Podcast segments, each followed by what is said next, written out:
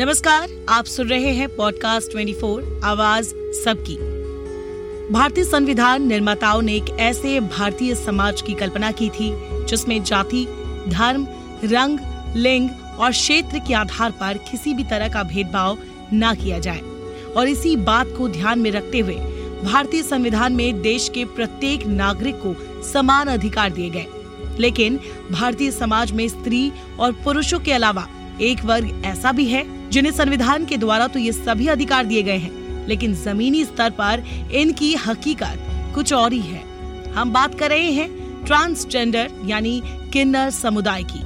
आपकी जानकारी के लिए बता दें कि ट्रांसजेंडर में वो लोग शामिल होते हैं जिन्हें ना तो स्त्री की श्रेणी में रखा जाता है और ना ही पुरुषों की। समाज में हमेशा इस समुदाय को एक अलग नज़रिए से देखा जाता है। लेकिन यहाँ से ये समझना ज़रूरी है कि भारतीय इतिहास में इस समुदाय का महत्वपूर्ण योगदान है। भारतीय हिंदू धर्म ग्रंथों जैसे रामायण और महाभारत में भी इस समुदाय के लोगों का ज़िक्र आता है। लेकिन आज़ादी के 75 साल बाद भी भारत में ट्रांसजेंडर समुदाय की स्थिति में सुधार नहीं आया है। आज के हमारे एपिसोड में हम आपको पहली इंटरनेशनल ट्रांसजेंडर ब्यूटी क्वीन की कहानी सुनाने जा रहे हैं। दुनिया की पहली international transgender beauty queen Bharat की ही है, जिनका नाम है नाज जोशी नाज सात इंटरनेशनल और दो नेशनल ब्यूटी कॉन्टेस्ट जीत चुकी हैं।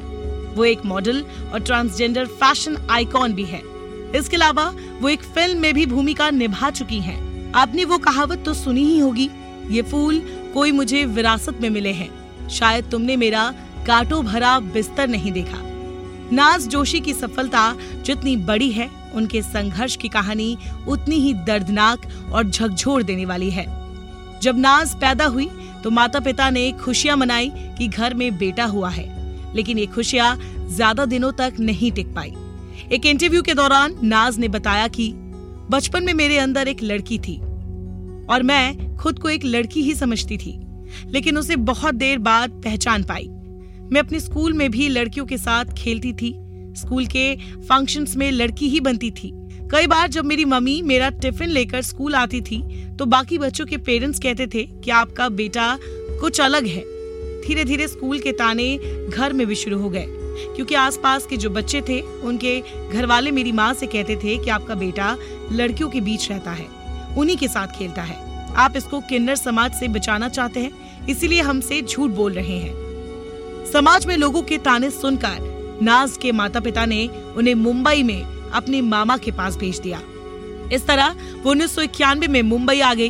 वो काफ़ी गरीबी में रह रहे थे। उस वक्त नाज महज सात साल की थी। उन्होंने अपने मामा से उन्हें पढ़ाने को कहा, लेकिन पैसे ना होने की बात कहकर मामा ने उन्हें मना कर दिया।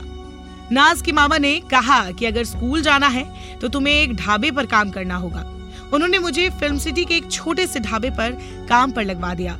ढाबे पर काम करने के नाज को ढाई सौ रूपए महीने मिलते थे और स्कूल की फ़ीस सौ रूपए थी। उससे उन्होंने सेंट जोसेफ वडाला स्कूल में एडमिशन ले लिया। जब वो करीब 11 साल की थी तो मामा के यहाँ कज़न के दोस्तों ने उनका शारीरिक शोषण किया और फिर अस्पताल में छोड़ दिया। वहाँ से कुछ किन्नर इन्हें अपने साथ ले गए। नाज ने बताया, वहाँ उन्होंने बहुत सारे लोगों को देखा। जो दिखने में लड़की लगते थे। उन लोगों ने मुझे बड़ा प्यार किया कि एक बच्चा आया है। लेकिन वहाँ गुरुमा जो थी, वो बहुत सख्त स्वभाव की थी। उन्होंने कहा कि इसको भी काम करना होगा। मुझे कहा गया कि ताली बजाकर पैसे मांगो, मुझे काम पसंद नहीं था। एक दिन ज़ोर ज़ोर से रोते हुए बोली कि मुझे यहाँ नहीं रहना।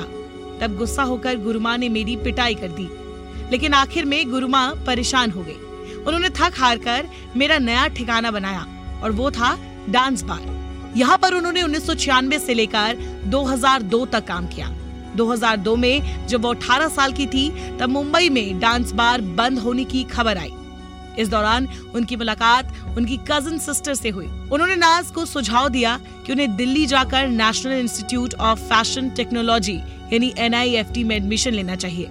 उन्होंने ही मुंबई में नाज को कोचिंग करवाई और उन्होंने NIFT के एग्ज़ाम में टॉप किया। इसी दौरान उनकी मुलाकात दिल्ली की एलजीबीटी कम्युनिटी से हुई। 2005 तक उन्होंने एनआईएफटी में पढ़ाई की। नाज कहती है 2005 में मुझे बेस्ट डिज़ाइनर का अवार्ड और दस हज़ार रूपए का चेक मिला। मैं बहुत खुश हुई। मुझे कैंपस प्लेसमेंट ऋतु कुमार के यहाँ मिला। इतनी बड़ी डिज़ाइनर के साथ काम करने के बारे में सोच भी नहीं सकती थी। लेकिन यहाँ भी उन्हें लोगों के ताने सुनने को मिले। उन्होंने सोच लिया कि अब जॉब नहीं करनी। उन्होंने सोच लिया कि अब वो अपनी सर्जरी कराएँगी। उन्होंने इंटरनेट के ज़रिए इसके बारे में पूरी जानकारी हासिल की, लेकिन पैसों की कमी की वजह से वो सर्जरी नहीं करवा पाई।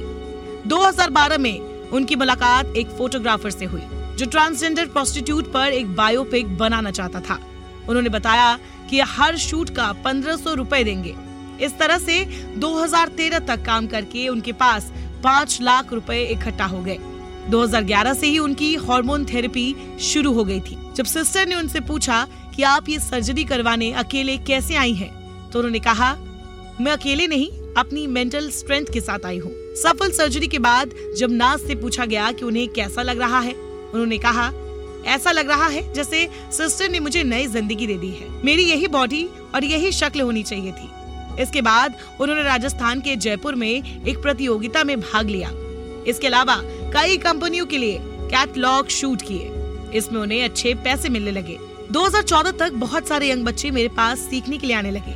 उन्होंने उन्हें फोटोशूट कोलाब्रेशन ये सब सिखाया, जिससे उन बच्चों को काफ़ी अच्छा ब्रेक मिला। 2015 में उन्हें एक मैगजीन से ऑफ़र आया। उन्होंने नाज से कहा कि हम आपको कवर पर छापना चाहते हैं। दूसरा फ़ोन उन्हें सी एन एन से आया। उन्होंने कहा कि हम आपके ऊपर डॉक्यूमेंट्री बनाना चाहते हैं। जून 2015 में मैगजीन के कवर पर उनकी फ़ोटो छपी। ये उनका पहला फ्रेम था। इधर डॉक्यूमेंट्री भी इतनी हिट हुई कि मेकर्स ने सैटरडे और संडे को मिलाकर पाँच बार चलाया। ये डॉक्यूमेंट्री जब उनके पिताजी ने देख ली, तब उन्होंने चैनल से नाज का नंबर लेकर उन्हें फ़ोन किया। घर पहुँची तो पापा गैलरी में बैठे थे। उन्होंने मुझे गले लगा लिया। वो बहुत रोए। उन्होंने मुझे रहने के लिए कमरा दिया, लेकिन मेरी माँ ने मुझे एक्सेप्ट नहीं किया। साल 2016 में अमेरिका में मिस यूनिवर्स होने वाला था। उसके लिए उनके असिस्टेंट ने उनकी फ़ोटोज़ भेज दी। उस समय उन्होंने टाइटल तो नहीं जीता, लेकिन मिस रिपब्लिक नेशंस की एम्बेसडर बनी। साल 2017 में सिंगापुर गई। वहाँ पर भी उन्होंने टाइटल तो नहीं जीता, पर Miss Republic International beauty ambassador बनी। 2018 में ये प्रतियोगिता जब दुबई में हुई, तब दोबारा मिस वर्ल्ड डाइवर्सिटी जीत कर आई। साल 2019 में जब वापस तीसरी बार उन्होंने हैट्रिक मारी, तब बहुत लोगों ने कवर किया। क्योंकि उस समय वो पहली ऐसी इंटरनेशनल ट्रांस ब्यूटी क्वीन बन गई थी, जिसने औरतों को पछाड़कर एक ही टाइटल को तीन बार जीता। इसके बाद साल 2020 में मिस यूनिवर्स डाइवर्सिटी साल 2021 में मिस इम्प्रेस अर्थ 2022 में मिस यूनिवर्स डाइवर्सिटी और 2022 में मिस ट्रांस ग्लोबल इंडिया का खिताब भी उन्होंने अपने नाम किया।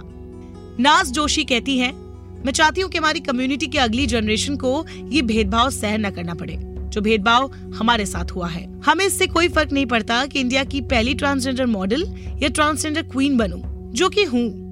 इस तरह नाज जोशी ने एक मिसाल पेश करते हुए देश और ट्रांसजेंडर समुदाय का मान बढ़ाया। आशा करते हैं कि आपको ये जानकारी पसंद आई होगी। ऐसी ही जानकारियों से जुड़े रहने के लिए सुनते रहें पॉडकास्ट 24 आवाज़ सबकी।